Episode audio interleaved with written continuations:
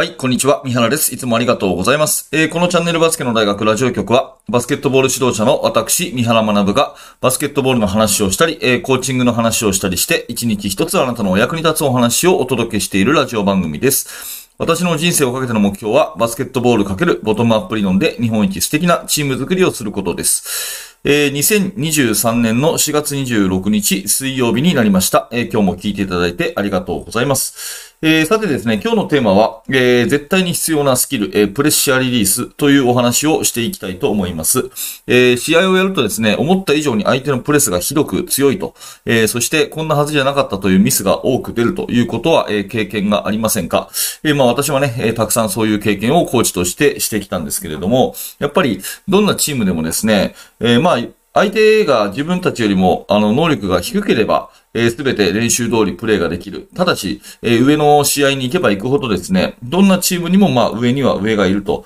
いうことになると思うんですよね。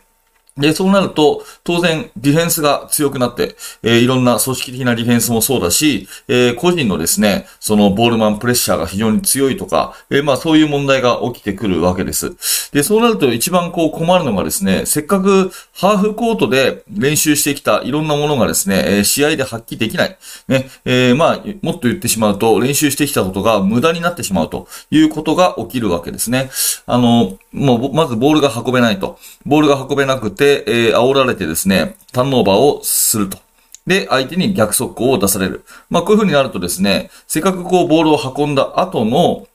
えーハーフコートオフェンスで、えースクリーンプレーをやったりとかですね、1対1への合わせのプレーをやったりとか、そういう練習をしてきたはずなのに、まあそれができないということになりますし、えーこちらのターンオーバーから相手の逆速攻ということが多くなれば、えそれはですね、えまあ、ディフェンスとしても、あの、ハーフコートでシェルディフェンスをやったりとか、えーボックスアウトの練習やったりとか、えーいろいろなことをしてきたにもかかわらず、もうハーフコートのセットディフェンスをすることも、えー機会がないというふうになってしまいます。まあ、そうなると、えー非常にこう、もったいないですよね。なので、えーまあ、まずは大前提としてボールを奪われない。えプレスに負けない。で、ボールがしっかり運べて、えシュートで毎回終わるということが、まあ、試合の上ではですね、まあ、この、えー、打席に立つっていうか、土俵に上がるっていうか、必ず大事な大前提になるわけですね。なので、どんなチームにもプレッシャーリリースの技術は必要ということになります。で、えー具体的にプレッシャーリリースでですね、私が大事になっている、くると思っている技術が3つありまして、え1つがですね、1対2でも困らないドリブルスキルと。1対2でも困らないドリブルスキル。で、え2つ目はですね、対人技能を意識したパス。え対人技能を意識したパス。え3つ目が、えーつなぐオフボールの動きと。いうことで、この3つ、えー1つずつ解説をしていきましょう。えー一つ目がですね、1対2でも困らないドリブルということで、えーあなたは意外に思われるかもしれないんですけど、えープレスされた時ほどドリブルがすごく重要です。まあ、試合中にですね、えープレスに対して、まあ、ドリブルばっかりつくなとかですね、えーボール運び、ね、えードリブルじゃなくてパスでしろっていうふうに指示をしたことは多分あると思うんですね。まあ、ある意味、当然そういうふうな場面もあるんですけど、まあ、基本的にドリブルがつけないということはですね、えーまあ、ボールキープ力が弱いということなので、プレスに弱いということになります。だから、プレスに対して強くなろうということで、パス回しだけを鍛えるっていうのは、基本的にはですね、えーあんまりいい成果は上がらないんじゃないかなというふうに私は思っています。えー逆にドリブルがいくらでもつける子たちがですね、ね5人揃っているのであれば、もうボールは取られませんし、えーパスも自然と繋がるというふうになると思うので、身につけるべきドリブル、あスキルはドリブルだというふうに私は思います。で、もう少し具体的に言うとですね、ドリブルっていうのはこう前に進むっていうのは簡単にできるんですが、ディフェンスがいた時にですね、後ろに下がるっていうのが結構難しいんですね。えーリトリートドリブルっていうスキルですけど、で、このドリブルができるかできないかで、えープレッシャーに対してえー強いか弱いかが決まると言ってもいいんじゃないかなと思います。まあドリブルをしますよね。で、ディフェンスが目の前にいますよね。そしたらそこでですね、ボールをこう、あの、持っちゃう。とか、えーボールがなくなっちゃうということじゃなくて、えーそこにドリブルを行ったら、えー詰まったら後ろにこう下がれる。交代できるドリブルですね。リトリートドリブル。こういったドリブルもぜひ練習しておくといいと思います。で、えーまあ、練習のやり方としてはですね、1対2ですね、ディフェンスが2人、ボールマンが1人だけで、えーとにかく30秒ボールをキープとかですね、そういう感じのドリブルをできると、あの、非常にこう、プレスに対しては強くなるので、えー、まあ、こういった練習はね、えー、気軽にできますし、まあ、ドリブルの最大の魅力っていうのはですね、その気になれば、えー、自分一人で、え、いつでもどこでもできるというのが、ドリブル最大の魅力なので、まあ、とにかくドリブルがあの、上手くなる努力をするっていうことが、プレッシャーリリース最大の、私は、えー、スキルじゃないかなと思っています。まあ、これが一つ目ですね。で、二つ目は対人技能を意識したパスっていうことなんですけど、まあ、えー、パスの基本はチェストパスっていう風にね、教えることが多いと思います。まあ確かに投げる動作としてはそうなんですが、まあチェストパスっていうのは両手で投げてですね、えー、そして、えー、受けてもですね、あの、フリーな状態っていうのも想定してのパスなので、え、まああまりこう、プレッシャーが強い時には使えないわけですね。えー、逆にですね、プレッシャーがいた時にも正確に投げられる。そして正確にキャッチできるっていう、えー、対人技能を意識したパスを身につけておく必要があります。まあ、これもですね、えー、先ほどのリトリートドリブルと同じ感じで、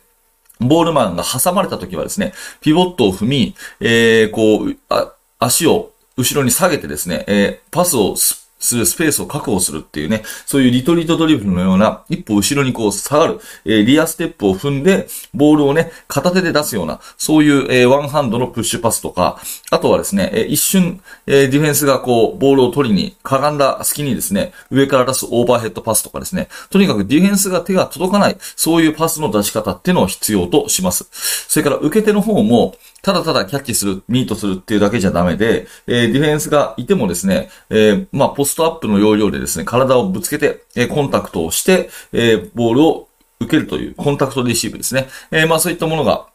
必要になってくるので、えー、まあ、それこそドリブルなしの2対2とかですね、そういう練習をして、えー、ディフェンスが来ても、ちゃんとピボットを踏んでパスコースを確保する。えー、コンタクトレシーブで、えー、キャッチしやすい、そういうディフェンスをね、動かさない、そういう受け方をするということを練習しておかないと、えー、プレスに対してのパスが通らないということになりますので、えー、対人技能を意識したパス、これをね、お勧めしたいと思います。はい。で、最後はオフボールの動きということで、えー、まあ、ドリブルが1対2でもつけてですね、えー、パスが、えー、通るということであれば、え基本的にはこれでもう解決なんですが、まあ、一つね、えオフボールの動きとして必要になってくるのがですね、え下からこう上がってくるフラッシュですね。うん。えっ、と、ボールマンが、あの、バックコートで、バックコートでダブルチームされたら、えー、フロントコートからパッとこう上がってくるフラッシュ。まあ、あの、お助けマンのヒーローみたいな感じでですね、ヒーローフラッシュなんていう風に言う人もいますけれども、私はその表現は分かりやすくていいんじゃないかなと思うんですが、まあ、ヒーローフラッシュですね。えー、お助けに来たよというようなことで、パッとこう飛び込んでくるフラッシュ。こういった動きができると、まあ、あの、よりパスコースが繋がりやすくなるので、えー、組織として、えー、チームとしてですね、えー、この時は、え、下からヒーローフラッシュに来るんだよということを、えー、形として作っておくといいと思います。ま。た、えっ、ー、と、ダブルチームとかされて、えー、ボールを持っちゃった。もうとにかくボールが困ってるという時は、えー、遠くに離れている、あの、隣のプレイヤーがですね、え近づいて、えボールを助けてあげる。レスキューっていう言い方をしますけど、そういったレスキューの動きとか、えそれから遠くからこう上がってくるヒーローフラッシュとかですね、こういった、まあ、つなぐ動きっていうのも、え教えておいてあげると、えプレッシャーに強くなるんじゃないかなということです。はい。ということでまとめるとですね、まあ、どんなチームにも上には上がいると。えー、どんなチームでもですね、えー、上には上がいて、上とやるときは大体、えー、まあ、プレスにかかってしまって、ハーフコートオフェンスの練習、ハーフコートディフェンスの練習の成果が出せないということになりますから、まあ、プレッシャーリリースはどんなチームにも必ず必須ということですよね。えー、具体的には1対2でも困らない、えー、ドリブル、えー、特にリトリートのドリブルですね。それから対人技能を意識したパス、そして、えー、つなぐ動きとしてヒーローフラッシュとかレスキュー、まあ、こういったものを準備しておくと、だいぶ違うんじゃないかなというふうに思います。えー、今週末大事な試合なんて人も多いかなと思いますので、えー、ぜひその辺を、まあ、見直していただいてですね、えー、少し練習に取り入れてみてはいかがでしょうかというお話です。はい。ということで、ありがとうございました。えー、このチャンネルではいつもこういった感じで、バスケットボールの技術とか戦術、それからまあ最新のニュースとかですね、えー、かなり幅広く、えー、話をしております。今日の放送が面白かった、興味が持てたという方は、ぜひチャンネル登録のボタンを押して、え、また明日の放送でお会いしましょう。え、高評価、低評価、えー、並びにですね、え、コメントもお待ちしております。え、最後にお知らせです。え、下のリンクからですね、メルマガ、えー、ぜひ登録してください。メルマガの登録がありますと、えー、最初の1通目で私から動画をプレゼントします。その後もですね、私に質問するコーナーとか、私から直接あなたにメールでアドバイスをしたりとかしますので、えー、よかったらメルマガの登録お願いします。えー、そしてメルマガももう読んでると。そしてラジオも毎日のように聞いてるというあなたはぜひ、えー、バスケの大学研究室の方に入ってください。えー、研究室の方ではですね、現在進行形で手掛けている最新のチーム作りについて、えー、私が記事を投稿しております。えー、毎週あなたの質問に答えるコーナーだったり、それから、あの、月に1回ですね、えー、オンラインの勉強会なんかもやってます。実は今日が、えー、オンラインの勉強会で、えー、まあ、テーマはですね、公式戦への準備ということで、えー、私が話をし、えー、オンラインでね、私のあの、失業等の時間もあるということで、えー、やっております。えー、そちら参加希望の方は、ぜひ Facebook の方から、えー、バスケの大学研究室入ってください。えー、アーカイブの動画視聴でいいという方はですね、YouTube メンバーシップの方から入っていただければと思います。えー、下の概要欄に、えー、メルマガ、そして研究室のリンクがありますので、ぜひ一度見てみてください。はい、最後までありがとうございました。三原学でした。それではまた。